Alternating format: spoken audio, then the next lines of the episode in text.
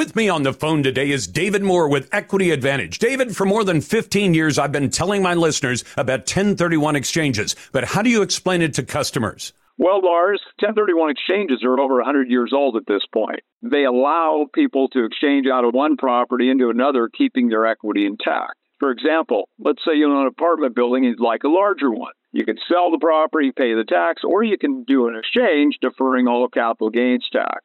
Is it complicated? It can be complicated, but the exchange can be as simple as selling one property and buying another using the professionals at Equity Advantage. Would you like to learn more about 1031 exchanges? Then go to 1031exchange.com, view the videos, and then let the 1031 exchange professionals at Equity Advantage show you how it can work for you. You've worked hard for your money. Let Equity Advantage work hard to keep it yours. Visit 1031exchange.com. Hey there, it's Lars. Thanks for checking out the Lars Larson podcasting experience and have a fantastic day. Are you approaching retirement or maybe you've just changed jobs? If so, you'll probably now have control of your 401k or IRA. Would you like to buy some property, notes, loans, start a new business, or even buy crypto? You can with a self-directed IRA. For more than a decade, I've been telling you about setting up a self-directed IRA through IRA Advantage. And while you may now hear other companies say they offer self-directed IRAs, you need to find out if they're truly self-directed. With a truly self-directed retirement account, you can make any investment the law allows. Whether you're talking about true diversification, starting your new business, or investing in private holdings, IRA Advantage through a truly self-directed IRA can make that happen. Take it from me, Lars. You've worked hard for your money. IRA Advantage will work hard to keep it yours. Would you like to learn more about truly self-directed IRAs?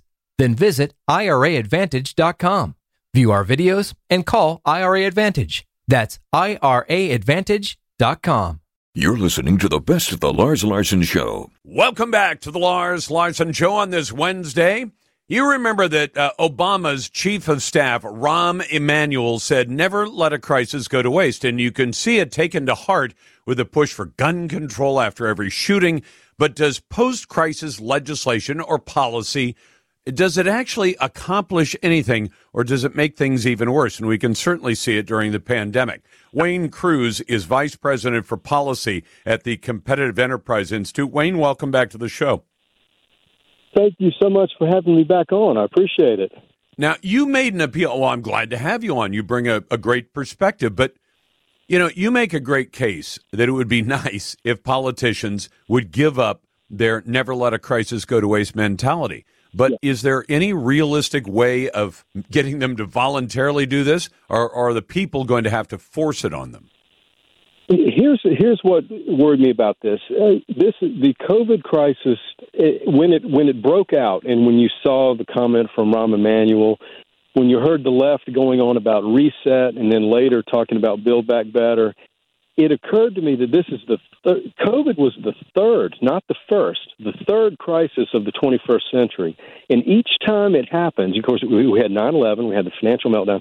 Each time it happens, we get new government agencies, new programs, all kinds of new spending that never rolls back, and all sorts of new regulations. I mean, we get new regulatory systems set up that grow the administrative state even before the administrators get involved. So I thought something's got to change in this, and we've got to do something to expand intergenerational wealth, not intergenerational debt. And so I put this report together. It's called uh, Framing an Abuse of Crisis, uh, Abuse of Crisis Prevention Act because we've got to do something to stop them. You said, can we do it? Will the politicians do it on their own? Well, they're not doing it on their own because remember, as soon as the crisis happened, the COVID crisis, and there are all kinds of them, you mentioned you know, gun control too, but as soon as the COVID crisis happened, you had the chamber within within hours with letters and appeals for stimulus payment for uh, bailout payments to Congress, you had the likes of Apple and Home Depot profiting, billionaires' wealth set records, everybody else is cratered, and we had businesses all treated different. And Lars, the, there's nothing that has changed. If another crisis hits, they will do exactly the same thing. So that's why I put this report together on Abuse of Crisis Prevention Act, because we've got to do things where we shore up individuals' wealth, We've got to shore up businesses, and just for example, in their case, we can expand the amount of retained earnings they keep because we know now that the tax limitations ought to take into account the fact that we know there's going to be a crisis every 10 years because that's what's happened this this century. So businesses more retained earnings, uh, individuals with more money set aside that can, can be tapped into a crisis with a crisis that then converts to retirement. Federalism, we could you could go on for hours about federalism, but that has been discounted by progressives and eliminated. But guess what? Over $700 billion goes to states every year, even before the pandemic, to pay for education, transportation, infrastructure, social programs. All that money can stay in the states to begin with so that they can shore themselves up.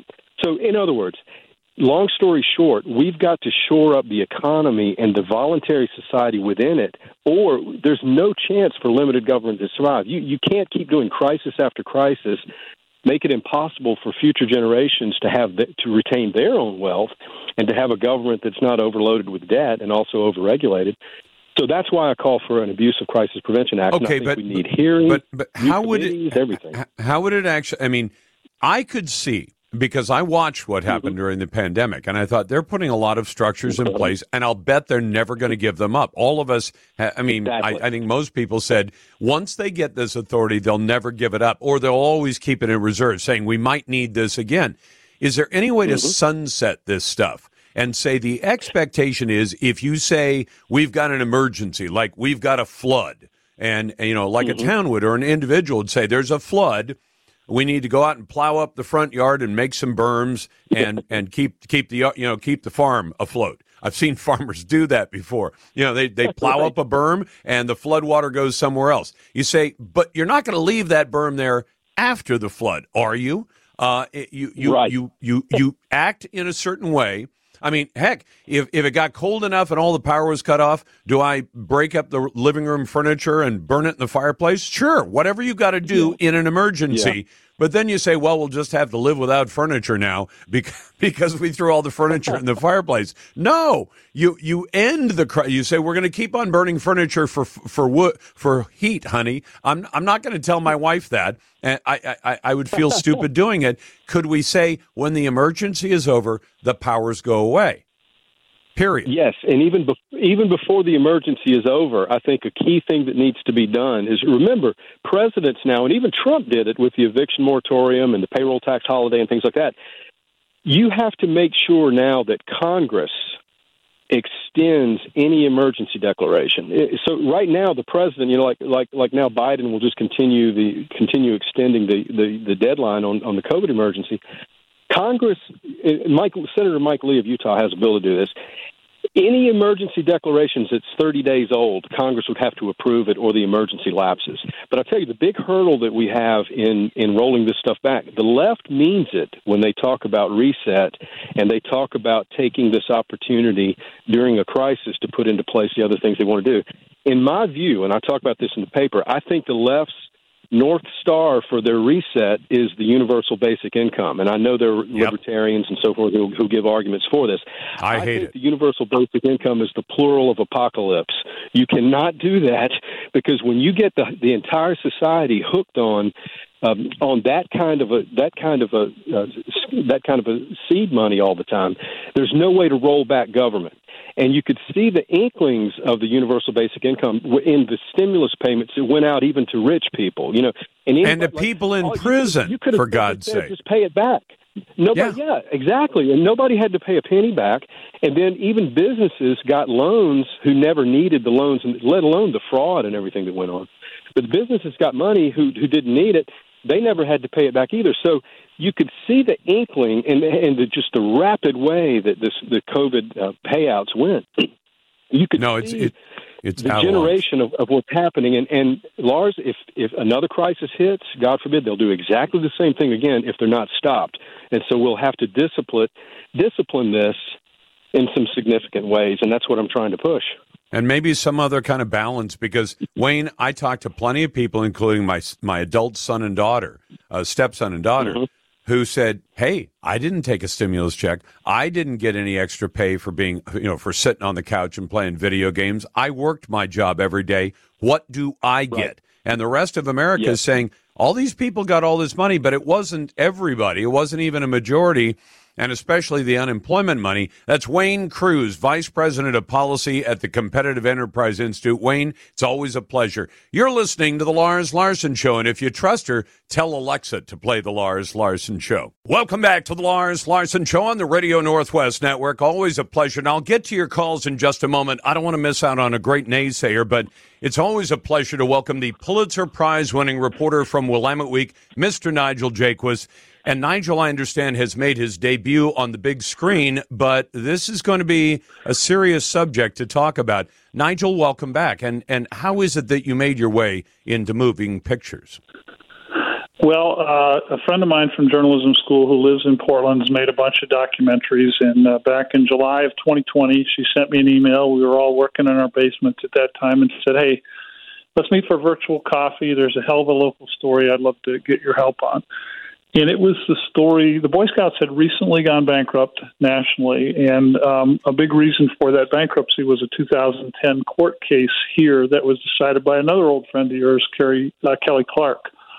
Um, yep. In that case, the the uh, a, a, victim sued the Boy Scouts and won uh, a, a settlement of nearly twenty million dollars. But more importantly, what happened in that case was that the Boy Scouts were faced were forced for the first time ever to put into the public record uh, part of the secret files that they had been keeping since the 1920s, which detailed uh, pedophiles uh, within the within the Boy Scout organization. And so, we uh, when the Boy Scouts went bankrupt, uh, we knew there was a story, and my uh, colleague Irene Taylor had run into a woman who all day long her job is to take phone calls from uh, former Boy Scouts were sexually abused, and we thought that was a good starting point for a, a story.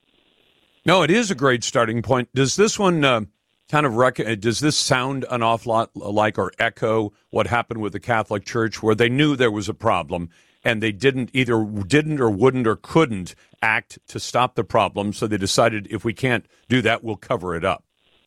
Many many similarities. I, I think. Uh, you know, one important difference uh, is that the Boy Scouts are uh, even more sort of deeply woven into the fabric of American society, perhaps, than the Catholic Church. No, no offense to the, to the Catholic Church, but the Boy Scouts are in, you know, pretty much every community in this in this country, and they are pretty much, uh, you know, Eagle Scouts and other uh, men who have been Boy Scouts are CEOs, they're leaders of universities, they're leaders of arts organizations, they're in the media, they're literally everywhere. There have been more than 100 million uh, boys have been Boy Scouts, and most of them are still alive today. So, you know, the the the scope of the organization, and you know, I, let's face it, you and I have both used the expression "that guy's a real Boy Scout." I mean, it's a term that means integrity. The the, yep. the words Boy Scout mean integrity. They talk about service, and so it's just kind of an astonishing situation.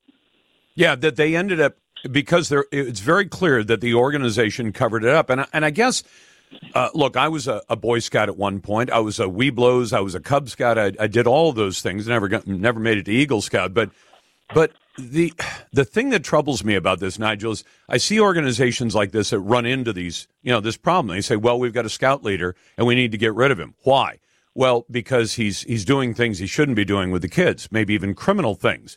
Well, uh, I, I don't know that the Boy Scouts are covered under the mandatory reporter law, but even still, you should do the right thing. The problem is, is and tell me if, I, if I'm not right about this. The problem is legally, if you say we're we're firing you from the Boy Scouts either as a paid person within the organization or as a volunteer uh, because you're a pervert, uh, you know that that if that gets public, the organization gets sued. If you don't do anything, the organization gets sued. Uh, if if you if you try to block certain people from taking part in the organization, you get sued.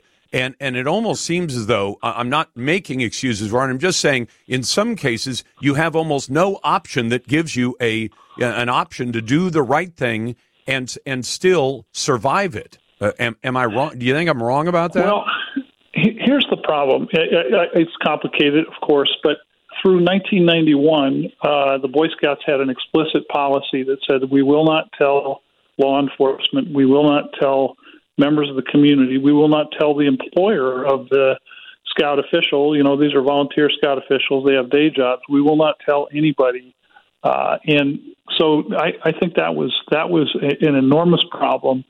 And uh, you're right. You you you run some risk when you uh, take action. But if they had just simply, in many cases, reported to law enforcement and said, "Look, we've got information here. We're not cops.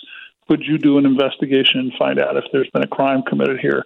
But in many, many, many, many cases, they simply just told the guy to move on. And what we learned is that in many cases, those guys who moved on moved on to another troop because you know they want to be where the boys are, and Boy Scouts are where the boys are. Yeah, and and I've had prosecutors, including my friend Josh Marquis, who's said to me, you know, while there are a lot of worthy people that are attracted to jobs in the Boy Scouts or jobs as gym, you know, gymnastics coaches or whatever, the problem is a lot of the perverts, the ones that want to go out and commit sexual crimes against children, also gravitate to those jobs because, as you said, that's where the boys are. I'm I'm also aware, though, as an employer, if somebody calls me up and says, "What kind of employee was that person?" Well, I could probably, you know, you you know, I'm full of opinions. On the other hand, the smart thing to do is to say, uh, that person worked here from this date to that date, and that's about it. Because if I say anything more, uh, unless it's entirely positive, then then I get sued. And and everybody who's an employer knows that. And the Boy Scouts are they're not employers of all of those people. The volunteers, I think, are not considered employees. But if you call the cops and say, "Hey, we think this guy was doing things that, that were illegal against children, sexual crimes," and then it turns out the, it's not upheld, you know, or they the police look and they say we, we don't see enough there, and then the person sues you and says you've defamed me. They're they're probably going to win. And and so I I think it gives them a, a, tough set of options. So, but you're right. If they had done the right thing from the get go, and certainly not have a, po- a policy, especially when you're supposed to be loyal, trustworthy, and all that, uh, that you don't say, and we're not going to talk to the cops when we know things are going wrong.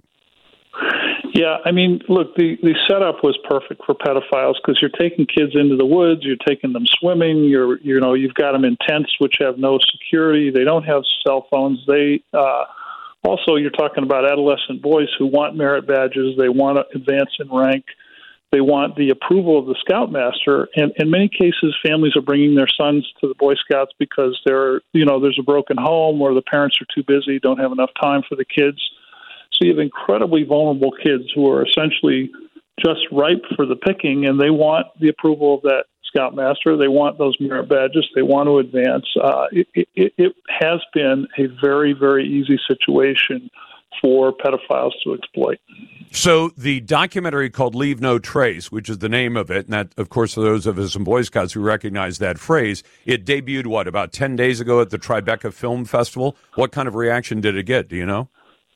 Well, this is not an uplifting film, but uh, but it, it got a rave review from the Wall Street Journal's critic, who was a notoriously tough critic, critic and the, the audience was, I would say, moved. You know, they they weren't. You're not. It's not the kind of movie that leaves you clear, cheering and clapping. But the audience, I think, responded and and got what we were trying to convey, which is, you know, ultimately we want parents to think very, very hard about even the most respectable organizations. Are you putting your child in a place that is safe or dangerous, and how can you uh, how can you avoid having happen what happened to so you know to tens of thousands of Boy Scouts? So yeah, and it can be seen. Uh, just to plug the movie, it it, it uh, debuts nationally tomorrow on the streaming platform Hulu. Uh, and uh, so I hope people will watch it, and I hope they'll think about. It. Nigel was from WE. You're listening to the best of the Lars Larson Show. Welcome back to the Lars Larson Show, the best conversation in talk journalism, and your calls always welcome at 866 Hey Lars. I thought we'd talk with my friend Frank Gaffney, the founder of the Center for Security Policy, uh, not just about what green energy policies are doing to your pocketbook right now. And it's devastating for most families, and I don't think it's going to get any better soon but about what it does to the national security of our country. Frank, welcome back. Thank you, Lars. So it's always good to be with you. So, about these green energy policies, uh, the president is trying to stopgap this by putting a million barrels a day out of our strategic reserves. Can we start there? Because, Frank, I always thought these strategic reserves were there to make sure that if America had a major calamity, it could be a war, uh, it could be uh, a natural disaster like a hurricane that disrupts refining or uh, an earthquake, say on the West Coast on the Ring of Fire. uh, that, that we'd have that just in case. And he's burning down that reserve very quickly. Well, burning it down is one way of putting it. He's uh, simply expending it in circumstances uh, very different from the kind of emergencies you've described, Lars. And no, you're absolutely right. That was the point. Is if God forbid uh, some terrible natural or man-induced disaster is inflicted upon this country, having uh, those reserves of oil to uh, fuel the economy, our society, um, could be truly the difference between life and death uh, for large numbers of us. And the president, um, for what seemed to be the most specious of reasons, has decided to try to cover the damage that has been done, uh, notably in terms of inflation, by his uh, so called green energy policies uh, to mitigate them, however, uh, minimally, by releasing a million barrels a day from the strategic petroleum reserves. And um, I don't think it's having any appreciable effect on uh, inflation or uh, in mitigating the damage that his so-called Green New Deal policies are having. But it is creating, uh, and I think will continue to do so if it if it, this policy persists, um, new vulnerabilities that uh, we certainly shouldn't be uh, willingly accepting. I mean, I think if I know the numbers right, it's around 700 million barrels are in the reserve. They'd already used some of it uh, earlier on. And, and then he announced, I'm going to release 180 million barrels. And we started doing the math and said it's somewhere around a third to half of the reserve uh, could be gone by the time the election rolls around. And, and at some point, having filled it, I think, with less expensive oil at 40 or 50 bucks a barrel, and then flushing it out into the marketplace at north of $100 a barrel, unless the oil prices come down sometime soon, if they're going to refill it, they're going to have to refill it with expensive oil again, which is going to cost more than it took to originally fill it up, which eh, that that seems especially foolish as well in a country that's got major financial problems. Indeed, I mean we're we're looking at um, impacts on, for example, um, the United States military arising from these inflated oil prices and, and other energy costs uh, that are simply going to make it impossible for our armed forces to do the kind of training they need, especially as there is now a distinct prospect, I'm afraid, of, of war with China the old fashioned kind of kinetic war, as they call it, not just the unrestricted sort that we talk about many weeks. But this is happening um, to our forces uh, in other ways as well. Uh, it is uh, simply going to make it impossible, given that we will have to pay considerably more for the um, debt that we've incurred. Uh, much of it, by the way, to the same people that are threatening war against us, the Chinese Communist Party. Um, it, it, it, will mean we simply don't have the discretionary funding available to modernize our forces, to replace the equipment that is worn out or that is simply now increasingly obsolescent. So, in all these ways, there's a very distinct and very deleterious impact that's going to be felt on the American people, uh, on their um, personal financial situation, I'm afraid, but also uh, their national security. And I guess, uh, look, Frank, you don't hear me advocating why don't we do what the Chinese are doing, but when it comes to, to going up against an enemy or a, potential adversary in a war, it, it, it might do us good to say, well, what are they doing? And you've pointed out they're they're stocking up on oil. They're stocking up on uranium. They're stocking up on rare earths and fertilizer and food. And if you say, well, why do you suppose they're doing that? Because they, they know maybe tough times are coming ahead. Uh, and and if your adversary, potential adversary, is doing that, doesn't it make sense that if you're not matching that action in some way and getting ready for those times, they're planning to use the abundance of resources they have to know that they, they might even be able to, to wait us out. We're literally in a country, Frank, and let me throw this example out. There's at least one little county in Michigan that has told people we can't send police cars out because until our new budget starts, we don't have any money to put gas in them. That's how crazy things are right now in this country. Yeah. I, I think you're absolutely right, Lars, uh, especially when you add into the mix that the nation that is engaged in this hoarding of these kinds of commodities, um, some of which are really essential to uh, our uh, economic viability, our our society, our population, you know, uh, uh, being fed, for among other considerations. Those folks are in a position not only to deny us access to these commodities, but to ensure that their own people have them in the event that a war they precipitate causes disruptions in supply chains, and they certainly will, given you know our dependence on so much of our supplies from China. So all of this adds up to uh, a, a, a case of, of egregious malfeasance on the part of our government if it's not looking hard at what our prospective enemy is doing and trying at a minimum to mitigate the effects of it. Although, Frank, if it could ever be worse than what you just suggested, malfeasance is just not doing your job the right way. What if what if this is being done by the Biden administration uh, deliberately? Because a lot of us believe that Joe Biden, through his son Hunter, has been compromised by communist China. And if he walks us into the kind of economic situation and energy situation and military situation in which, when China says we're taking Taiwan back, for example, and the United States is forced to say, we'd really like to fight that, but we don't have the cash and we don't have the energy and we don't have the weapons, and they do, uh, that you have to just simply acquiesce to those people. And, and I honestly believe that Joe Biden is, is seriously compromised the Chinese communists. No, I do too. Uh, I don't want to nickel and dime here, but uh, I think misfeasance is what you just described um, in terms of just not doing the job properly. Uh, malfeasance is malevolently, purposefully not performing your tasks, uh, your duty to our country. And, and I think you put your finger on it, Lars. This is a moment when uh, that.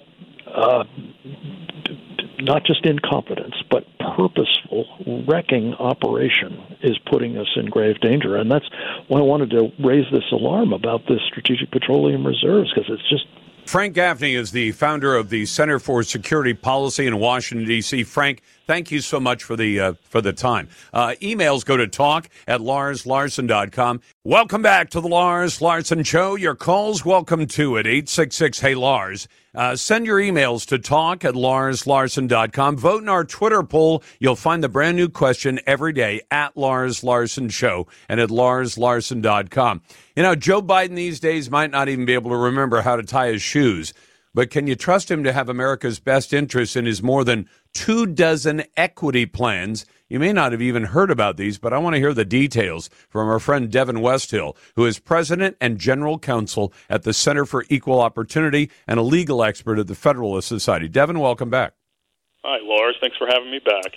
You bet. Now, every time I hear equity lately, uh, I, I just think I hope people understand the distinction. Equality is equality of opportunity, equality of access. I get that. Equity means somebody gets to decide who ought to win in whatever particular contest we're talking about. Getting into school, getting into a job, those kinds of things. Equity, as far as I'm concerned, is anti American because it suggests that, well, like George Orwell's Animal Farm, all of the animals are equal, some are just more equal than others. Yeah, no, I'm glad you say it that way as well, Lars, because equity is not just un-American, it's anti-American. Uh, and in fact, Kamala Harris, I think, said this best when she said, "What equity is, it's very much different than equality. Equity is making sure that we all come out on at the end of the day the same place.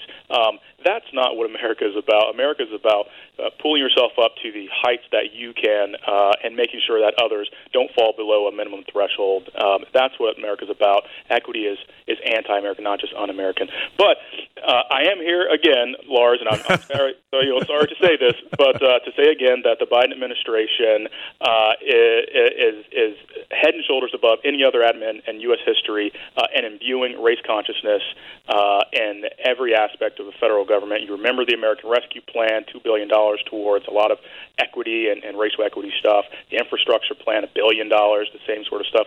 Well, the, the equity order, an executive order that was signed on day one of the Biden administration, required certain agencies produce equity action plans, as you suggested. Over two dozen now have been produced. Now, the problem with those other, uh, the American Rescue Plan, the infrastructure plan, and so forth, was that they were explicit about benefiting BIPOC, uh, black, indigenous, people of color, et cetera, and, and they were attacked uh, legally on, on, on that basis. In the new equity action plans, they've been using buzzwords instead, like socially disadvantaged, underserved, underrepresented, as you just suggested, equity. And basically, what this means is people can benefit who are not white or not heterosexual.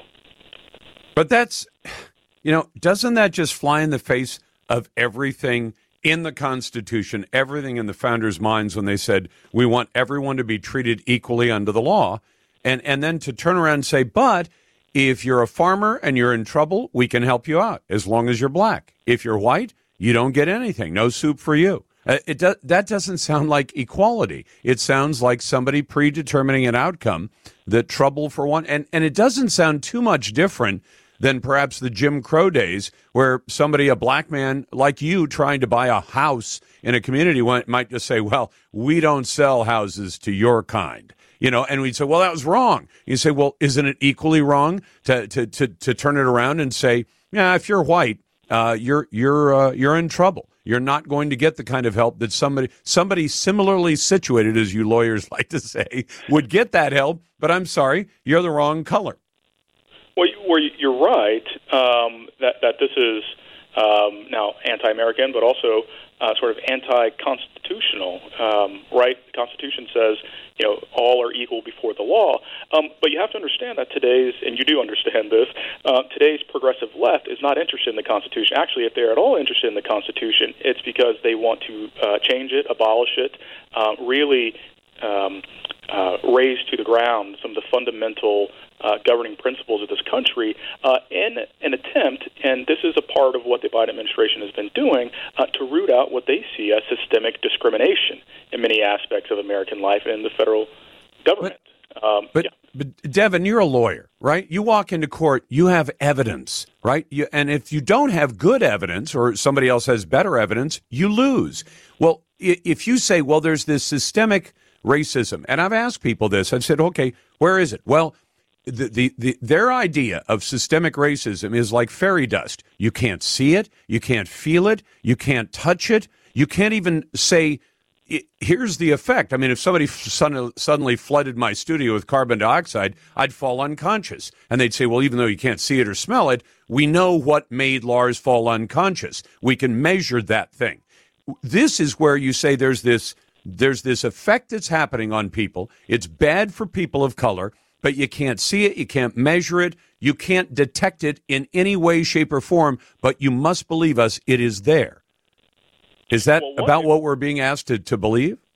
To, to, to, to some extent, yes, but you have to understand, right, that there are uh, massive disparities between uh, the races on average um, when you look at things like socioeconomic status and economic achievement and so on and so forth. And so True. that is what that that is what the progressive left is pointing to when they say, look, look at you know how some people live in this country and how others live in this country. The one thing that's separating them, uh, you know, all else being equal, is their skin color. Now, of course, there are many other factors that go into play here, but that's what's used to say, look, there must be some sort of systemic discrimination because why would such a large proportion of the country you know, be doing so well, and a large proportion of the country uh, be doing not so well. Um, well, your, and, your Honor, and, Your Honor, you know what I'd do? I'd flip it around and I'd say, well, absolutely right. That's Devon Westhill from the Center for Equal Opportunity. Devon, thank you very much. You're listening to the best of the Lars Larson Show. That's right, it is. And your calls are welcome at 866 Hey Lars. That's 866 439 5277. Emails go to talk at larslarson.com. And one of the things I've always done is I disclose if I think I might have a dog in the fight. if we're going to talk about a subject, and I think I might have a bias one direction or the other, I identify that bias just so you have it to understand uh, what my bias might be as we talk about something. Craig Bannister is a reporter with CNS News. And because we're going to talk about guns and concealed carry permits, Craig, if I haven't told you already, I have carry permits. I, I, don't have my Arizona permit anymore, but I have permits that cover about a dozen states, and I'm able to carry a concealed weapon in those states. And then there are another I think 18 or 19 states that are uh, constitutional carry, which means I'd be legal to carry there. And I own a pist- I own pistols, and and I carry a pistol routinely when I'm away from my home if I'm not going to a federal building or an airport or some other place where it would be against the law. Craig, welcome back. By the way. Hi, Lars. Hi. Uh, one of the things I wanted to ask you about is so we all heard the decision, two great victories last week, Roe v. Wade overturned, and then the decision that New York's law that effectively uh, made the state a may issue state where the state could simply deny concealed carry permits to most Americans and effectively tell them you have Second Amendment rights, but they stop the minute you exit your front door of your house or apartment. Um, that that's been thrown out. But there are states now like California that are doing everything they can to block people from getting those permits within the restrictions of the court's decision. Would you mind telling my audience how that's working? Well, as you mentioned, the Supreme Court decided that uh, states like California can no longer use what's called a uh, proper cause standard to deny concealed carry permits. Basically, under proper cause, you have to show that you have a proper reason for um, uh, wanting a concealed carry, uh, which in essence comes down to you need to justify uh, being able to uh, exercise your constitutional right. Uh, so the Supreme Court struck that down. Um, and as you know, a, proper cause is a pretty subjective uh, standard. Well, uh, the day after the Supreme Court ruling on Friday, um, California's Attorney General uh, Rob Bonta issued a legal alert um, to uh, all California district attorneys, police chiefs, sheriffs, county counsels, city attorneys, giving them guidance uh, about what to do in uh, the wake of this Supreme Court uh, uh, decision. And in it, um, and there's a link to it in my, in my article. In it, he he says he tells them um, that uh, the Supreme Court decision does not affect other statutory requirements. Um, governing public carry licenses, including authorities must still require proof that the applicant is of good moral character. Well, isn't that just as ambiguous as proper? Uh, you know, the the other uh, the the proper version cause? that proper cause, because as I understand it, Craig. I mean, I've used the example before that there are people who are diamond merchants who are down on 47th Street in New York. I live thousands of miles away, but I've been there a time or two. It's kind of a fun place to walk through, lots and lots of ice. And my wife loves going through there, seeing all the diamonds, even though we can't afford them. But but when you say, well, I carry a million dollars worth of diamonds around on a regular basis, you know, going from store to store because I'm one of these diamond merchants, and you say, well, that's not proper cause, they, they almost wanted you to say, well, I've been assaulted three or four times and robbed twice. And then they say, okay, you have proper, proper cause. That or having a pile of money and, or a lot of political influence seem to be the only ways to get a permit. But if they say, well, we, we, are not going to say proper cause, but we are going to say you have to be a good moral character, isn't that ambiguity big enough to, to drive a truck through? Well, it certainly is. And uh, the Attorney General goes on to say that uh, an applicant's character and temperament, yes, your temperament can be used to determine moral uh, character. And he lists a number of ways that you can uh, judge uh, good moral character, and that is uh, honesty, which seems uh, pretty vague, trustworthiness, diligence, reliability, integrity, candor, all subjective. Um, the uh, the scariest uh, ones here are absence of hatred and racism. Well, as you know, uh, the left tends to call anything they don't like hatred and racism. Yes, they do. Uh, and then on top of that, another way they can disqualify you, according to uh, this guidance, uh, is for lack of quote unquote fiscal stability. Well, that would suggest that uh, the underprivileged uh, uh, citizens of the state uh, can't um, uh, can't get a, a, carry permit. Does that mean that getting a carry permit it, it, might come down to your credit rating? Well, you've got a low credit rating there. It's, it looks like you don't pay your bills. You're not a good moral character. Or the one on honesty, Craig. I call my show honestly provocative talk. Why? I'll be honest with people. I'll tell them, and I try to back up everything I say with some factual backup and, and the things that are just pure opinion, their opinion. But one of my opinions is that the November 3rd, 2020 election was not a valid election, that things were, that were done that, that broke the law. But today, if you question the election, they say you're a liar. You're participating in the big lie. Under the big lie theory, uh, California's DAs could simply uh, say, we're not going to issue a carry permit to anybody who believes that the November 3rd election was less than uh, what what they call it, the, the, the most honest, straightforward, uh, you know, election in American history, which I think is hogwash. but if I say that, California, I don't live in California, but California could say, well, Lars, you're not being honest. You're saying November 3rd was a fraudulent election. Yes, I am. And that's my opinion. Well, for that opinion, we don't think you're honest, so you can't have a carry permit. Well, exactly. And another one of the, the criteria that the uh, Attorney General lists is respect for the rights of others. Uh, so, but that would, that again, that's pretty vague. So if I don't believe in gay marriage or illegal immigration, is that being disrespectful of the rights of others? Oh, I'll give you a better one, Craig, and it's more present from last week. What if you say, I don't believe there is a right to abortion? And you say, even the Supreme Court agrees with me on that. And they say, well, see, you don't respect the rights of a woman to kill her unborn baby. So therefore, you don't respect the rights of others. Right. Uh, it's, it's, you're being hateful. Uh, now, as, as we, uh, you and I have, have both uh, suggested, and uh, I'm sure many of your, your listeners realize, um, viewpoint based criteria for uh, for denying people's constitutional rights is is very problematic.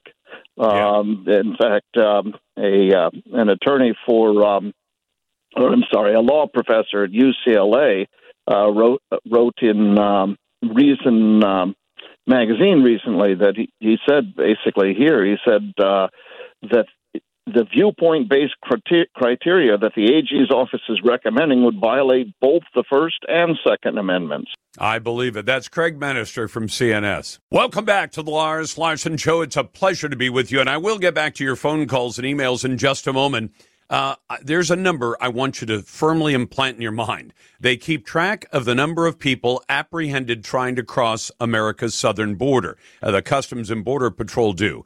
And in the month of April, the most recent month for which we have an entire month of data, the number is 234,000 apprehensions. That is the highest number ever recorded in American history. And you say, well, is that all of them? Well, no, it's not all of them. There are the gotaways. There are the ones the CBP never even saw. So I thought we'd talk about that with Tom Homan, the former acting director for ICE, Immigrations and Customs Enforcement, and the author of the book Defend the Border and Save Lives. He's a visiting fellow at the Heritage Foundation. Tom, it's good to have you back on. Hey, thanks for having me. So, about a year ago, Joe Biden turned to Kamala Harris and said, Here, you take the hot potato. He handed her uh, control of, or she made her the border czar. She doesn't seem to have done anything with it, and Joe doesn't seem to be doing anything with it. What exactly are we supposed to conclude from the fact that we've now seen the highest number of apprehensions ever by CBP? They've got their hands more than full, and, uh, and nothing's being done about the problem. Oh no, they're they're more concerned with the optics of the crisis than the crisis itself. That's why the only thing the Secretary Mayorkas has done is send more resources to southern border so they can process and release quicker. Because you don't want the optics of 15,000 Haitians on the bridge. You don't want the optics of overcrowded facilities. So, in the middle of the surge, what do you want to do? Send more resources to process and release quicker. That way, it doesn't appear to be any problems. But this administration hasn't done one thing enforcement strategy to, to slow the flow. Nothing. That's why the secretary he, he insults every man and woman in patrol. He made a trip down there again today. The man doesn't realize they don't want him down there because he has yet in one town hall meeting with these men and women in Border Patrol say, "Here's here's the plan, folks. Here's our strategy for securing the border." He goes down there, for a few pictures, a little dog and pony show, and comes back to D.C. and does nothing to help the men and women of Border Patrol. These guys are overwhelmed. He just set every month a record breaking, record breaking. Now we got the highest record ever. 234,000 on another month on record, that kind of number. He has failed every month he's been secretary. And you're right on the gotaways. Last month there were 67,000 gotaways. So this month there's going to be more than gotaways. So this this border is out of control. Border Patrol's already overwhelmed to the point up to 70%, 70% of Border Patrol agents are no longer on the line. They're processing people in facilities, which means our borders wide open to drugs, criminals, and uh, no respect to terrorists. And Tom, can explain to my audience, they don't work in the trade like you worked in the trade for ICE as the acting director. Uh, but when you say process, they might think, well, uh, you mean they're they're making them legal? They're not making them legal. What are they actually doing with the? I think it was 117,000 that were released into the U.S. in April. Well, it depends what sector in. Some sectors are doing NTA notice to appear an immigration judge. Some gives you a notice to report, which means you're supposed to turn yourself into the nearest ICE office when you get to your final destination. But here's what they're doing: they're processing, getting their names, never get their biographical information down. Then they're going to give them a, a taxpayer-funded plane ticket and fly them anywhere in the country they want to go. To their final destination, New York. That's where they're going. So you know, the, the taxpayers in the United States are, are completing the final step in this criminal conspiracy. But they, and, and bottom line is, if you look at the data, nearly half of them won't show up in court. And the, the half that does show up in court, 90% lose their case. 90, 8 out of 9. I mean, excuse me, 9 out of 10 will lose their case. The number's actually 87.8. Will lose their case. How many leave when the judge tells them must leave? If you're unaccompanied alien child, you leave 3% of the time. If you're family unit, you leave 6% of the time. So look, release releasing the United States, even if even if they show up in court, means very little about will they actually leave the country as ordered? Because for the most part, they won't. Yeah, and, and, and why would they? Because if they don't leave, what are the consequences in most of the sanctuary cities around America? Which I think is well, there any? Let me ask you this question, Tom, because you probably know okay, better than I do. Let, let me, go, me, go, ahead. The whole sure. country is a sanctuary. The whole country is a sanctuary. Because remember yeah. what the secretary said. Secretary told ICE that you can't arrest somebody for simply being here illegally. You got to have more. So even if they get order removed by a judge, they don't leave. Who's looking for them? Nobody. The secretary said, be in the country legally on his own, it's not enough to be arrested. What else did the secretary do? Two weeks after that, he told ICE, you no longer allow them worksite enforcement operations, which means most people come to this country, get a job. When they get a job, they'll never be arrested at a work site because ICE can't arrest at work sites, and they can't arrest a person illegally just because the person's illegally in the United States. They got nothing to fear. So the, the, this secretary sent a, a, clear message to the rest of the world, even in, even during the the, the highest illegal immigration we've ever seen. You can enter a country illegally, you won't be detained, and even if you lose your court case, you're not going to be removed. And by the way, you can also get a job.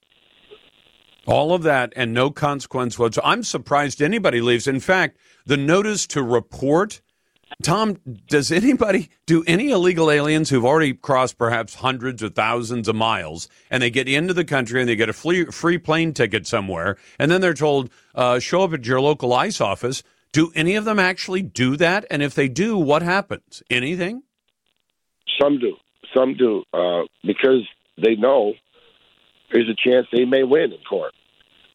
But even if they lose, they're not losing, like I just explained.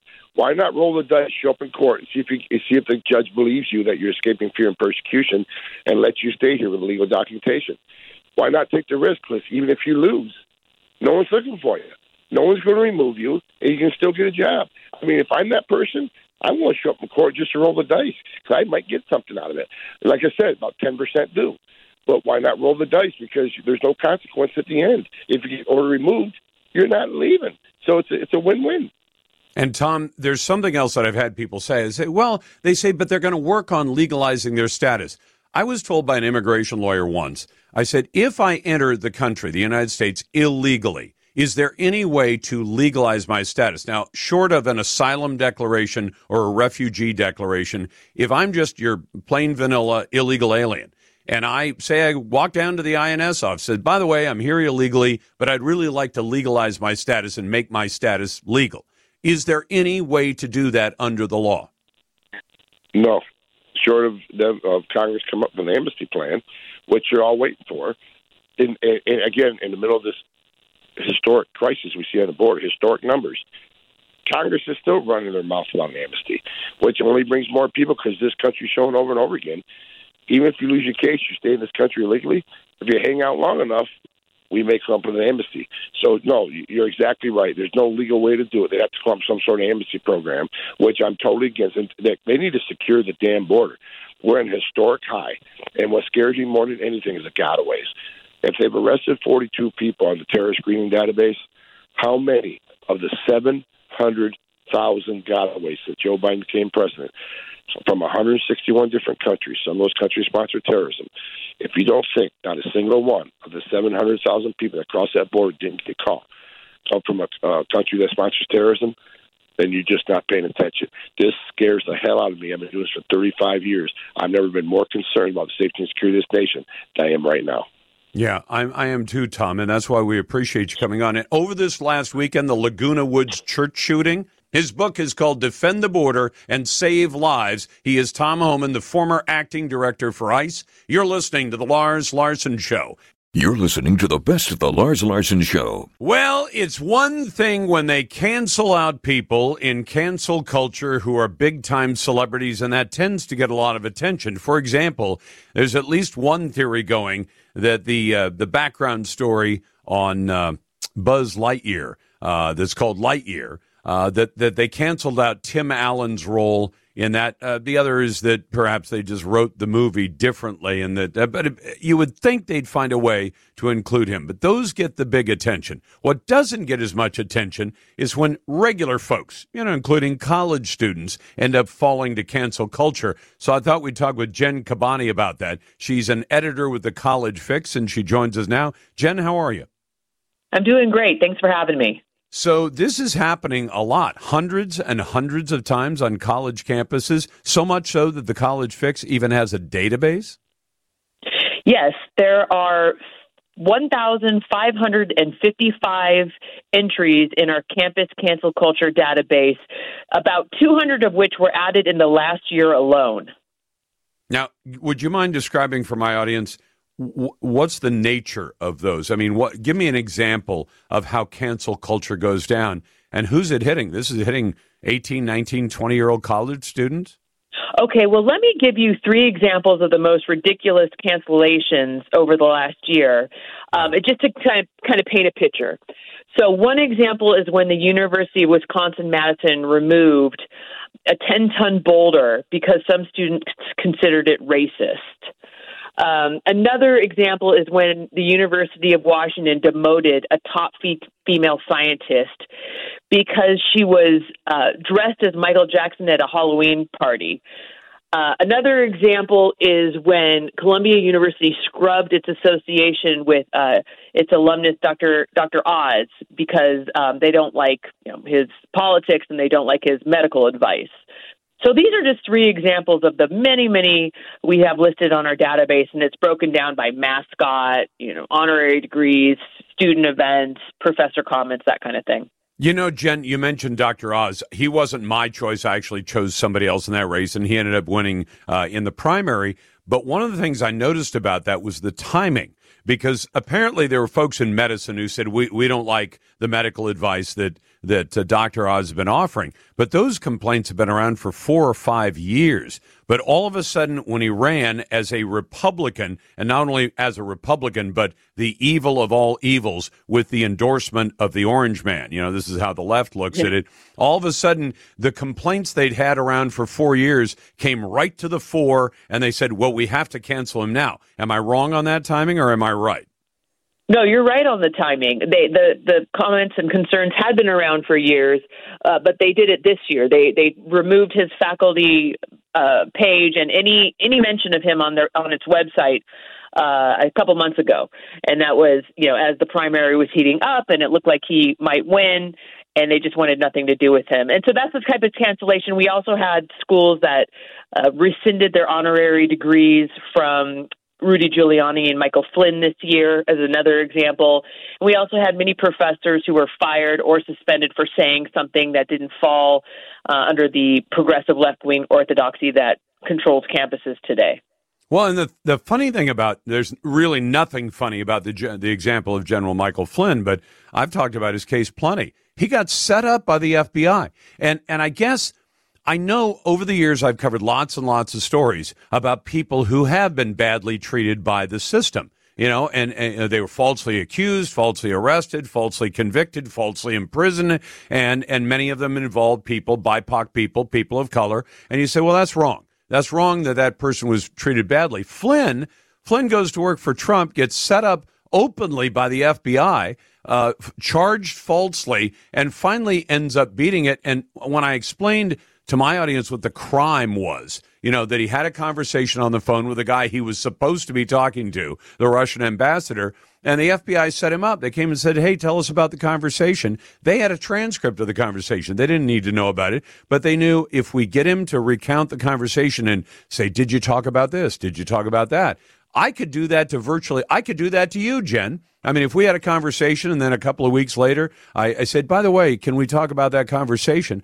I'll bet I could trip you up in a lie. And that's exactly what the FBI did to him. You'd think he'd be viewed as a person who was set up, badly treated, abused, his family threatened, and everything else, and finally managed to come out the other side. He ought to be a hero to a lot of, a lot of college kids. And you make an excellent point, and I would argue that the uh, folks, when he was canceled or his degree was rescinded by the University of Rhode Island. They probably never heard the other side. But what's interesting is uh, the reason that they can't they rescinded Flynn's honorary degree is because, and here's part of their reason: quote, in November 2021, during a rally in San Antonio, Texas, General Flynn called for the establishment of one religion in the U.S his his behavior was widely condemned as a violation of the doctrine of religious freedom enshrined in the First Amendment of the U.S. Constitution. What? So something sort of as silly as that was part of their reasoning. So, it, look, it boils down to they don't like what you say, they don't like what you stand for, they don't like what what you believe, you get canceled, you get scrubbed, you get erased, memory hole, censored. So this is the problem with um, again, honorary degrees, guest speakers. Today is a perfect example. I mean, it's perfect timing on having me on your show because at the university, George Washington University in our nation's capital, they're doing away with their colonials nickname. So, uh, literally, that just was announced today. So, it, there's no end in sight. This has been a problem that's been going on for years and years, and it and it keeps getting worse. Uh, uh there's just absolutely no tolerance when it comes to our history, our traditions, our, our, our shared common uh, backgrounds, uh, they're really trying to erase and um, kind of rewrite history. And that was the point of launching this database because we we're trying to keep track of it all and quantify the problem. No, and it's smart to do that because Jen, many times I'll say, "Well, I've heard of dozens of examples of that," and people say, "Well, cite them." You know, and I'll say, "Well, I don't have a list of them," and and and I wish I had the copious free time to go out and make lists of all the interesting things I run across. But I'm glad you told me the background on on Flynn because Listen, if you ask me, I'm Jen, I'm a Protestant Christian, okay? And I understand the, the, the Constitution says you can be any religion you want in America. You can follow no religion whatsoever. You can believe in God. You can disbelieve in God. All right? That's what the, that's the constraint on the government. On me, I could go on the radio and say, I think we'd all be better off if America was a country with, with all Christians in it. And you say, well, are you in favor of making people do that? No but we'd be better off if we were. And, and that's my honest. But all General Flynn was expressing was a personal opinion. He wasn't in the government. How did they say that that violates anything? He's a private citizen. He can voice any opinion he wants. I do. Absolutely, and um, he Flynn even said that the decision to rescind his honorary degree represented cancel culture. Jen Kabbany is an editor with a College Fix. Jen, it's always a pleasure to have you on the program. Hey, Does the high price of CBD have you rationing or just doing without? You shouldn't have to live that way. Get the relief you need right now. Go to genericcbd.com. They sell premium CBD for less, a lot less. Here's an example. A leading brand of CBD salve costs about 50 bucks. At genericcbd.com, it's on sale, 19.95. The amazing CBD muscle and joint cream that I've been telling you about the last few weeks, you see similar creams selling for up to $80. And that's if you can find it. At genericcbd.com, it's in stock and on sale $29.95. That's a $50 savings. They have incredible prices on all their CBD products, but you're not going to find them in any store, at least not yet. You can only get them at genericcbd.com. Give them a try. You might be shocked at how much money you save. That's genericcbd.com, your number one source for generic CBD. Genericcbd.com. These products and statements have not been evaluated by the FDA. These products are not intended to diagnose, treat, cure, or prevent any disease or illness. Your phone calls and emails, and maybe even a good naysayer coming up next on The Lars Larson Show. Welcome back to The Lars Larson Show. It's a Monday. It's honestly provocative talk radio for America, and I think it's a question how just how crazy are some of the woke agencies, even in the private sector, going to get? So you may have heard that the governor of Florida, Ron DeSantis, I've never met the man. Uh, I look forward to having him on the show one of these days, and who knows what where his aspirations may take him, even the White House. But he's been applauded for his support of Jewish Americans. So, does it make any sense for him to be banned from the Jewish Heritage Museum? I thought we'd put the question to our the perfect recipient, Rabbi Yaakov Menken, who's managing director at the Coalition for Jewish Values, the largest rabbinic public policy organization in America. Rabbi, welcome back. And do you have some sense as to why they're banning Ron DeSantis? Uh, good evening. And uh, they lack sense, or at least they lack Jewish sense, because they they've clearly placed woke leftist priorities ahead of Jewish priorities. Because again, like you pointed out, here's a man who's been a great friend of our community, uh, and of course he has a pro-parent uh, policy, and and the woke left can't stand for that. And it was for that reason, pretty clearly, he was uh, disinvited. Yeah, but I just I don't understand. You know, they they talk about cl- uh, classically cutting off your nose to spite your face. Uh, not maybe I shouldn't use that metaphor, but uh, uh, what in the world do they have in mind to say you can be a, as good a friend of Israel or as good a friend of Jewish Americans as you want, and yet and still, if you don't hold these other views, then we're going to sim- we're going to ban you. We don't even want to hear what you have to say. That one just doesn't make sense to me, Rabbi. Look at the Orwellian misuse of language when they when they rejected having uh, Governor DeSantis speak. They said it's because our policies of inclusivity uh, are, are what he doesn't stand for. So it's inclusive to not let somebody have their say, even at even when they're paying for the space. It's obviously, you know, this is a distorted value where you have to follow a certain narrative and toe a certain ideological line all in the name of so-called tolerance and so-called inclusivity. It's it's only as insane as it sounds. You know, Rabbi, I have you on the show from time to time. You're nice enough when we call you up to say, "Well, I'll give you my point of view." I've had some people on the show, and I and I will continue to do it, who are who are truly have execrable points of view. I mean, years ago, I talked to some of the knuckleheads from the uh, uh, the uh, Westboro Baptist Church, you know, the Phelps clan, you know, and and they're certifiably insane as far as I'm concerned. And people would say, "Well, why would you have that person on, or why would you talk to a serial killer, or why?" And I said, "Because." I want my audience to hear what they have to say, not because I agree with it, but because I believe that sunlight is the best disinfectant. If you really think somebody has execrable, you know, viewpoints on something, boy, put it out there in front of God and everybody, and and and nature will take its course, won't it? If you look back at history, one of the functions of the Nazi brown shirts was to shut down dialogue, to not prevent people who opposed the Nazis, whether they be other political figures, the Jewish community, you didn't stop them from having their say, shouting them down, deplatforming them. Don't let there be a discussion and dialogue. Usually, people who are doing that are the people whose ideas cannot stand up to critical examination.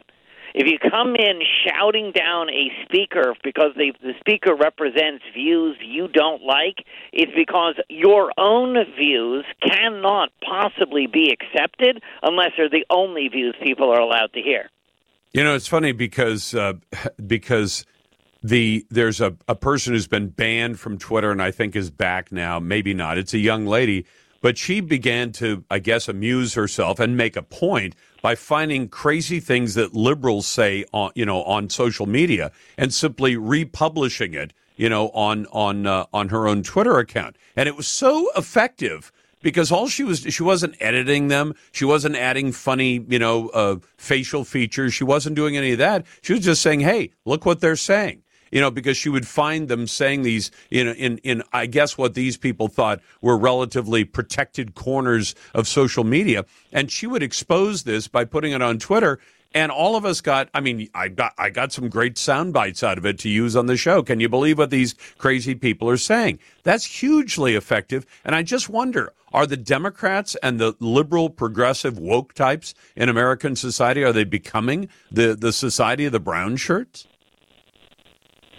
It's you know I, I don't know if I would quite go that far, but you certainly see that in the so-called pro-Palestinian movement when a Jewish person uh, from Israel is routinely, you know, shouted down when they won't allow Ben Shapiro to speak with threats of violence. The idea here is don't allow there to be dialogue.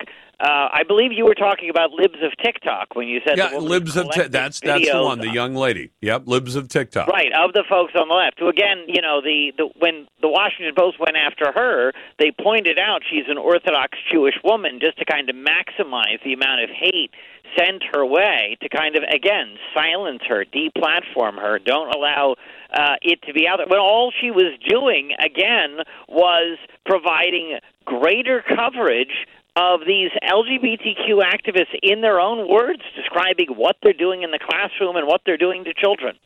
In many cases, Rabbi, I think they are their own worst enemy. Unbelievable. Thank you, Rabbi Yaakov. Lars here with a question for you. Why is it that some people aren't as stressed out about the future as you'd think they would be? The answer? They're probably among the millions of Americans who prepared themselves with emergency food storage from My Patriot Supply. If the worst ever happens, literally millions of American families are already protected from dealing with those empty store shelves. Is yours? Mine is. If not, go to mypatriotsupply.com right now and grab some emergency food kits, at least one for every member of your family. These kits give you a wide variety of delicious meals that average over 2,000 calories per day. That's that's what you need. Everything stays fresh for up to 25 years in storage. Order your kits right now by going to mypatriotsupply.com. Your order ships fast and arrives discreetly in unmarked boxes. Listen, this is something you need to jump on now before the next news headline stuns the world.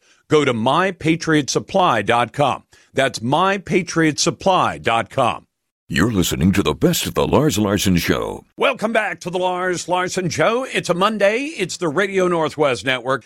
Naysayers go to the head of the line on the Radio Northwest Network, and we do what we can to serve the Pacific Northwest states of Oregon, Washington, and Idaho, and we try to provide honestly provocative talk. One other way you can take part, uh, if you want to vote in our Twitter poll, it, it doesn't cost anything, and we always let you know how the vote went.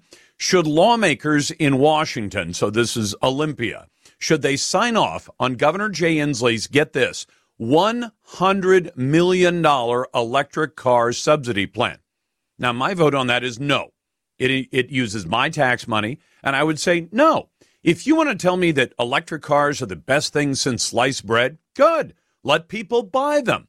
You say, but we have to, they're, they're like that old joke about the kid who was so ugly that he had to tie a pork chop around his neck to get the family dog to play with the kid. That ugly. Um, in this case, Jay Inslee is saying, electric cars, they're the latest, they're the greatest, you ought to buy them. And they're so popular.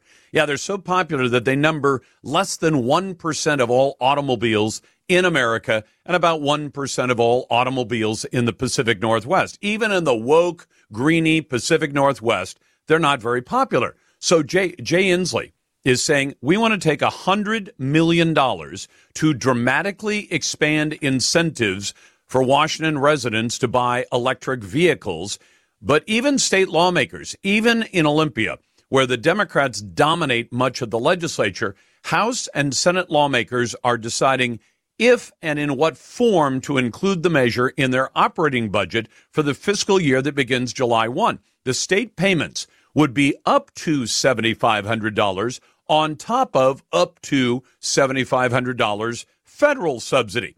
In other words, this is an extraordinarily ugly kid, and you got to tie two or three pork chops and a T-bone steak around the kid's neck to get the family dog to play with him. That's the message that Jay Inslee is communicating. Should lawmakers sign off on Governor Jay Inslee's $100 million electric car subsidy plan? And again, I know that people, there are people who call me and they love their electric car. Good. Did you love it enough to actually buy it with your own money? And if you didn't, then why should the rest of us pay for it for you? Anyway, today's Twitter poll is brought to you by Ultimate Truck Services. If you rely on trucks for business, Ultimate keeps your biggest assets on the road and running right. Find them at ultimatetruckservice.com. Now, we always go to naysayers first. So, Steve is a naysayer. Steve, what do you and I disagree about today? And thanks for listening on the Radio Northwest Network. Thank you, Lars. Um, last week, you made a few negative comments about the post office, and uh, I don't think you were really fair and balanced, and I would like to give the balance. Okay, what I said, just so people, uh, everybody else listening, you listen closely, clearly. I said the post office tells the government the post office is an optional part of the federal government. It's not required by the Constitution. It's allowed. They say in the next 10 years, we will lose $160 billion. They are 60 billion upside down right now, and they would like a bailout. So the U.S. Congress has passed a piece of legislation. It still delivers mail six days a week, which could be changed to reduce costs. But they've said we're going to do this because why? And and you give me the alternate point of view because I, would love to hear a good naysayer on this.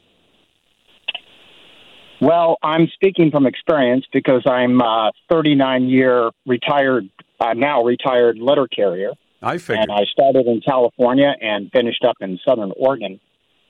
And during my tenure in the post office, which was from 1982 to 2021, I read just about everything I know about the post office in periodicals, newspapers, uh, what I heard on the radio, and so forth. Uh, now, Steve, I have to warn you: if you're going to spend a lot of time on background, we're not going to get to it, and then everybody's going to yell at me and say you didn't let Steve make his point. Where are we headed? Yes. Okay. Well, that is leading up to say for the 25 first 25 years I was in the post office, it was fiscally sound. It I saw the budget reports. They may have lost two or three billion in one year, but they made up for it in the subsequent years. And the Postal Service is a nonprofit organization. In fact, if it makes too much profit, it's not allowed to. But it should, break, it should out, break even, is what you're saying, right? Break even, yeah. And well, it me, doesn't. It hasn't broken even in over a decade, and the next decade right. is going to be 160 right. billion in cost right. to taxpayers who were promised by the post office. If you let us be independent, we'll pay our bills. And now they're saying, "Hey, we got 160 billion coming. We're already 60 billion upside down, and we'd like the taxpayers to eat that." Yeah, well, let me let me just make my point, and then I'll comment on what you just said. Uh, because you may not be aware of this, but uh, the Postal Service was accused in around 2000 to 2006, somewhere around there, that they were not making uh, uh the correct contributions to um, civil service retirement. That they, they weren't were following the law. It. Yeah, they weren't following and the law. They did an audit. An audit was done and found out that the postal service overpaid somewhere between thirty-five to fifty-five billion dollars. Now, actually, that's that. I've read the general account, general accounting office report, and it doesn't say that. It says the post office is underfunding its pension, and this is from the general accounting office of the federal government. And remember, The post office is still a federal agency. It's an independent federal agency, and it said, we will follow the rules Congress sets down for us. We'll fund our pensions. And I know, Steve, the standard line is, well, you're asking us to fund them out 75 years. And I said, well, if you've got a 25 year old postal worker who's going to work there till he's, say, 65, which is 40 years from now, and then he's going to retire, let's say, and live for another 30 or 40 years, you have to fund the pensions so they can be paid out over the next 75 or 80 years because that's how long postal workers are going to be collecting them, bare minimum, even if the post office ceases to exist. So, how would you suggest that we fund those pensions? And the General Accounting Office said if the post office does not fund these pensions itself, then the taxpayers are on the hook to pay them. Well, first of all, I'm not for any kind of a bailout. What I'm asking for is a level playing field. Level with Service, what? Because there is no level. other entity quite like the Postal Service. It's not a private company. It's not a non-for-profit charity, and it's not a, a full-on government agency. It's an independent government agency. But it does have competition. It has UPS, FedEx. It has uh, internet. Uh, Steve, has, by law, who owns all first-class mail in America? By law by law, the Postal Service has a monopoly on first class mail. And guess and what's happening to first class mail right now? Well, it's diminishing. Uh, dr- dramatically. I'll tell you what. I'm gonna I'm gonna do yes, right by you. I'm gonna hold you through the break, but okay. I want you to explain who you want to pay the bill, and if the post office promised to pay the bill, and now they're saying we don't want to pay the bill, we want somebody else to do it. Tell me how that's going to work out for taxpayers who are told you're not going to pay the bill. Back in just a moment. Glad to be with you. Always glad to take your calls at 866 Hey Lars. You're listening to the Radio Northwest Network. Welcome back to the Lars Larson Show. And yeah, you can check out, us out on Rumble, on Gettr, and everything else. I love a good naysayer. And Steve has been, and Steve, do you know what I consider a good naysayer? And you are a naysayer. You, we disagree about things, but we, we engage in a conversation. And by the way, this segment is brought to you by nickshivers.com for an instant offer to sell your home immediately. No showing, no hassles, and you pick the closing date. nickshivers.com for details. So, Steve, you told me you, you took issue with some of the things I said last week about the mm-hmm. Postal Service, which got a bailout from the U.S. Congress. It was a bipartisan bailout. They said, we're going to forgive the Postal Service of a bunch of its obligations under the law because the place is losing money at a rate of about $16 billion a year. And you said, well, they used to break even. And, and you're right, until about 2007. And I can cite the source on that. So, what do you do to fix that this broken entity?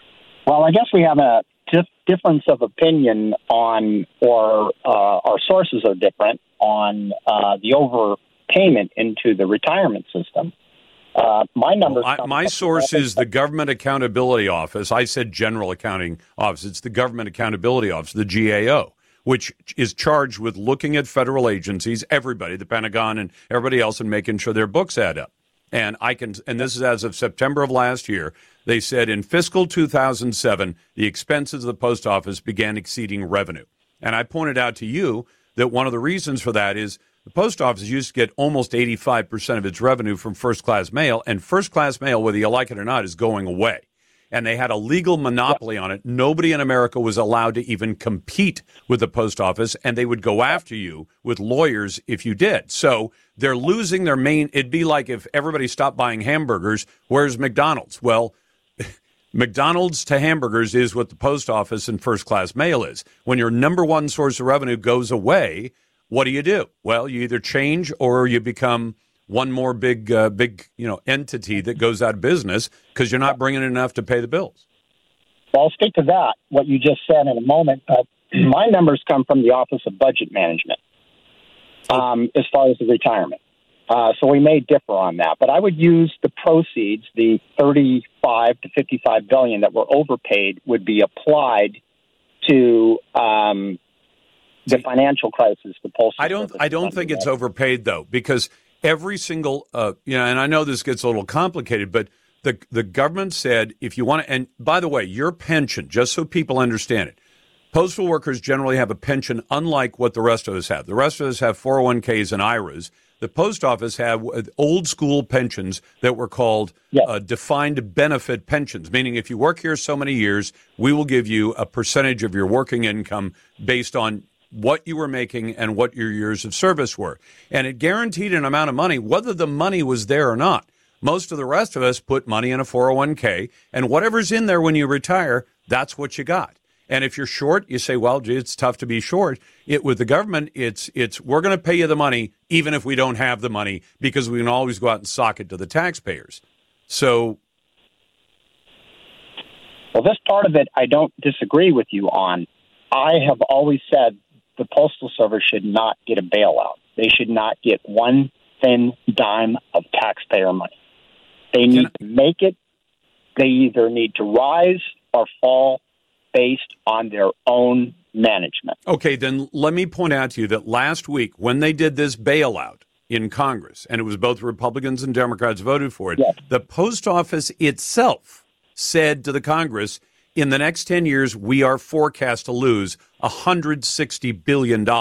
We're already upside down, and we're going to lose 160 billion more. So there, I'm citing as a source the agents he used to work for. And according to the Government Accountability Office, September 21 of last year, 2021, September 20 of 2021, they said in 2007 expenses exceeded revenues. This has led to losses of 87 billion from fiscal years 07 through 2020 and 188 billion in unfunded liabilities and debt.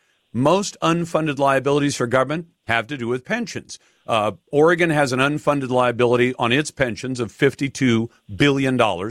California is a quarter of a trillion dollars.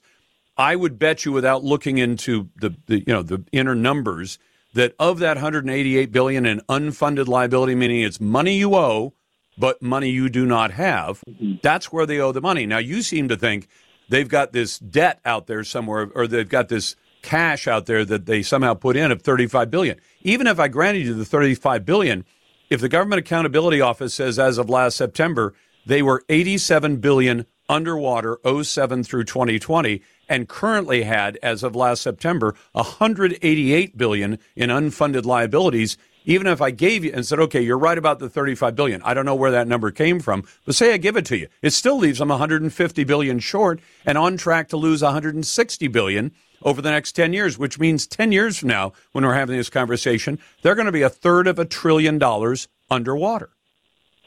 Right. And a lot of that problem is I think the McDonald's comparison doesn't work because the Postal Service did have an opportunity to raise more revenue had they negotiated a good deal with Amazon. And they negotiated a bad deal. Everybody agreed. Oh, I mean, Trump made a big deal, it, but it, but it was the post office that negotiated the bad deal because they wanted to keep cash right. flowing in, right? The Board of Governors, yeah. And I had long said that the Postal Service keeps shooting itself in the foot, and eventually it's going to hit the heart. And that may have happened. Do you know why and they did that deal, Steve? Even during the 08 turn, uh, downturn, economic downturn, and even during the pandemic the last year, do you suppose there are a lot of private businesses, including construction companies, that said, we're going to go do a deal? It's going to make a million dollars flow through our company, but we're going to lose 50000 on the deal. You go, why would you do a deal that loses money? Because you can grab the contract and it keeps the cash flow moving. And if you don't offer that kind of deal, then you don't get the contract. There are lots of even individuals who say whatever it takes to keep cash flowing through, even if I'm losing money, at least there's cash flow going on. And most people can kind of stretch their, themselves out, businesses too, by saying, We've got cash flow coming through.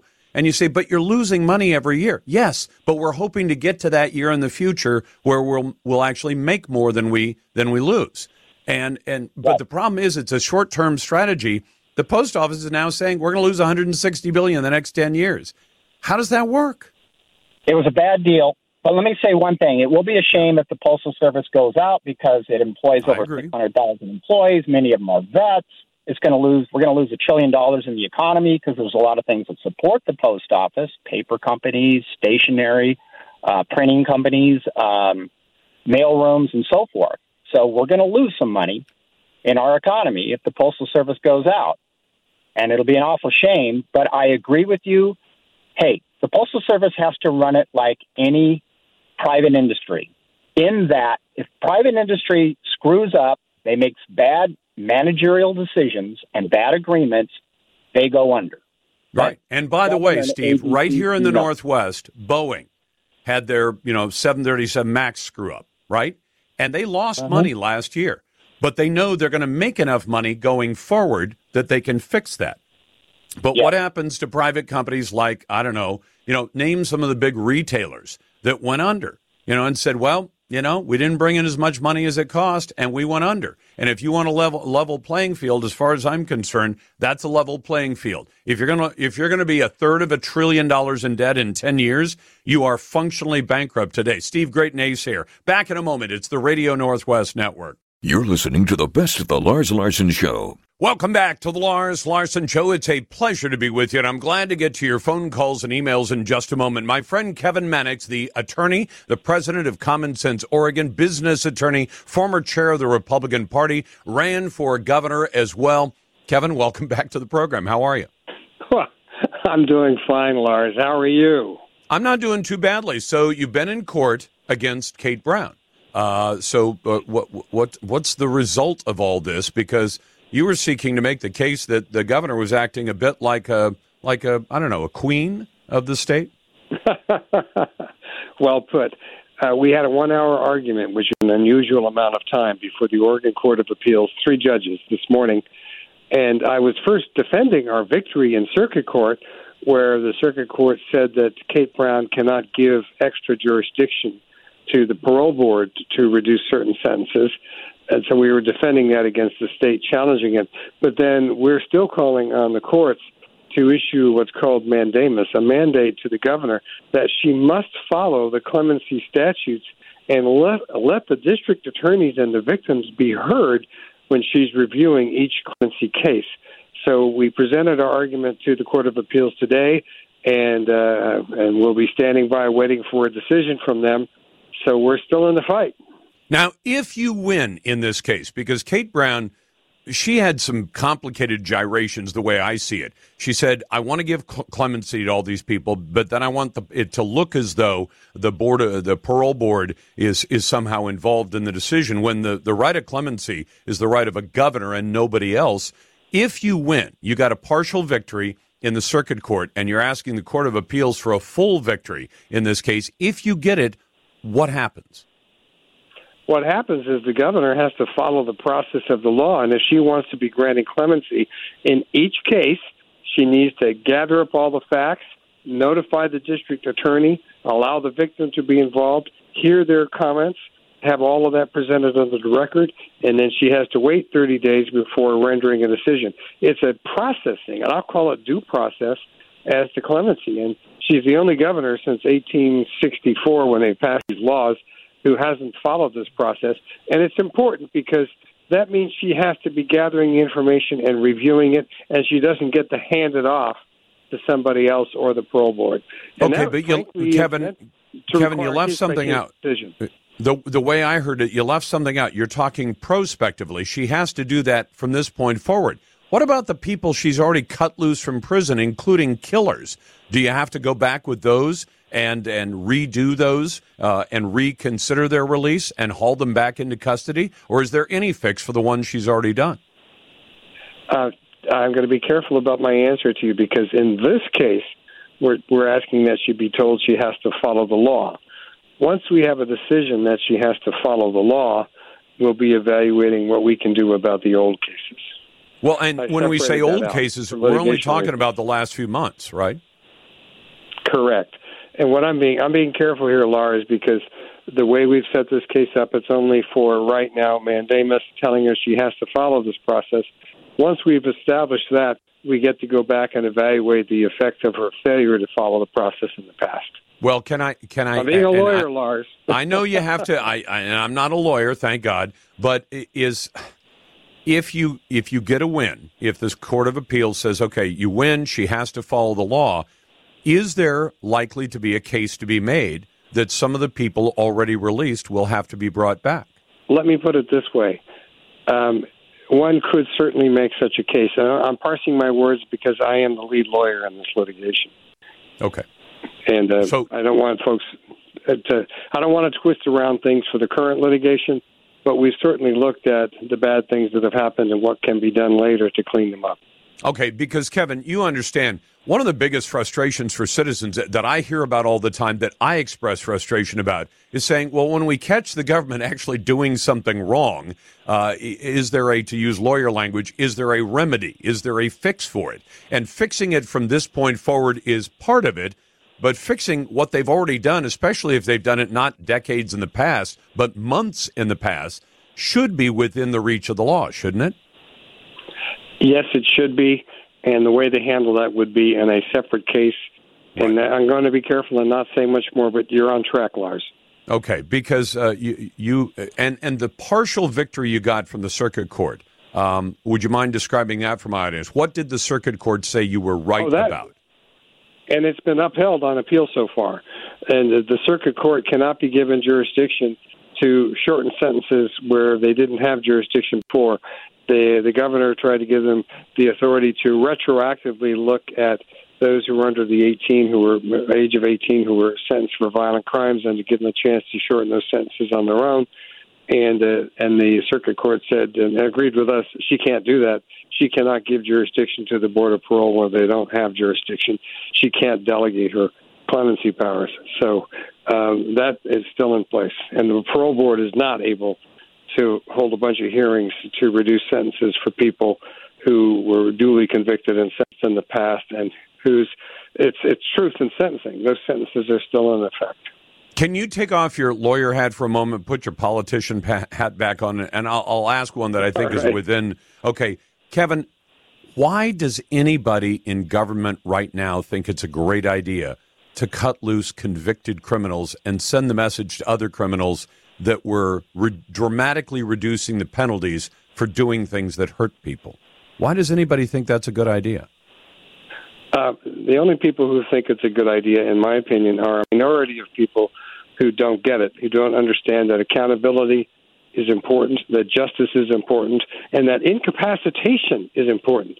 Because these violent criminals, they're the worst of the worst, and they're the ones that are going to do it again and when you release them early, you're putting everyone at risk. Now, so I I have find it hard to explain the mentality of these folks who take this position because the majority of my fellow citizens don't take that position. They apply common sense. And when someone rapes a woman or assaults someone else in a bar and, and stabs them in the back um, or murders somebody, uh, they've done terrible things. They're predators they need to be held accountable for the protection of society, and releasing them early eliminates truth in sentencing, which we established back in 1989, and then we strengthened it with mandatory minimum prison sentences for violent crimes, my Measure 11.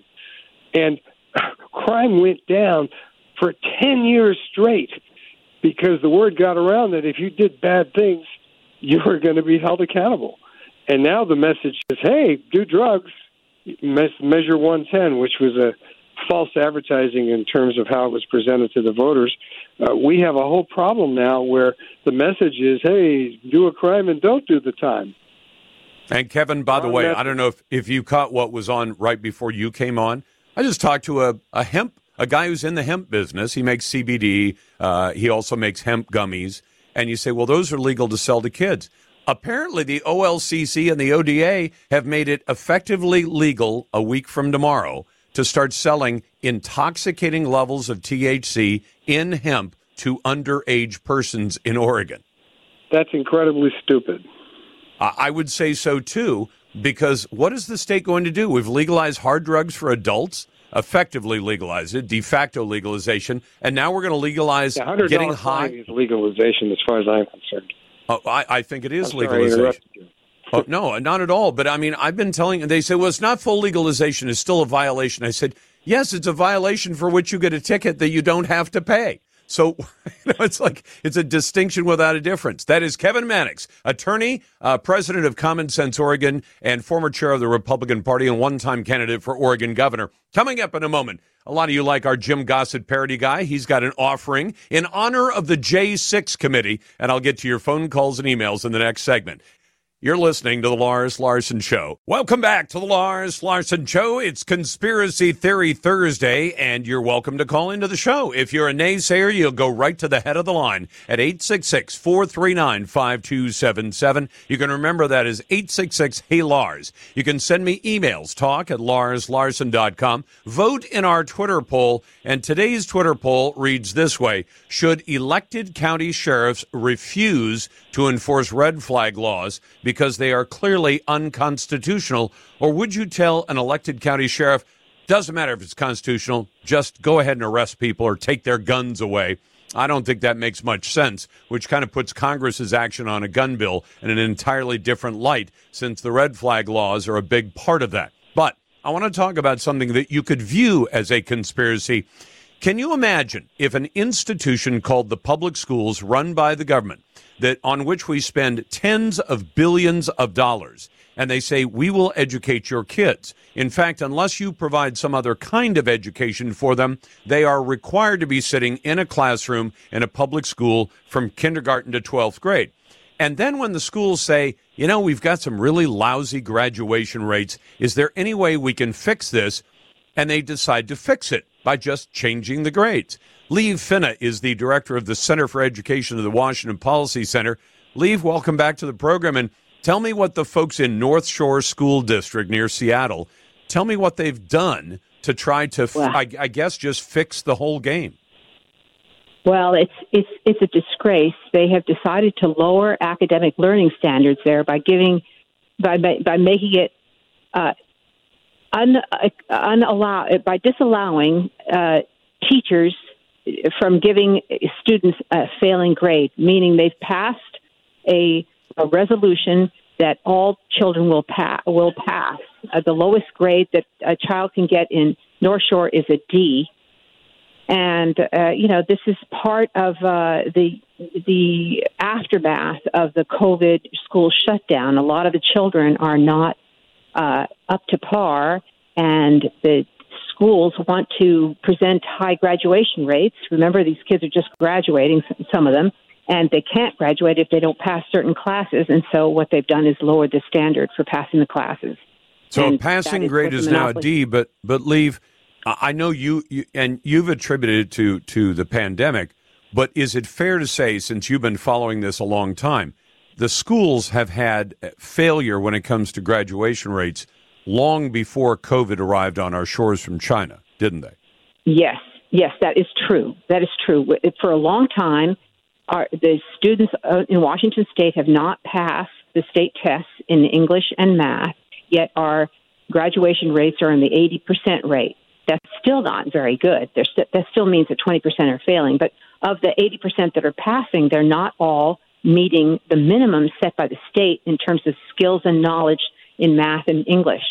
So this just sets them up for failure after high school, and this is this has been a long term trend. It's just getting it's just that now we're actually seeing uh, union agreements, memorandum of understanding passed uh, in North Shore, one of the better school districts north of Seattle, saying that no child in sixth through twelfth grade can get a failing grade, which is, well, of course, it.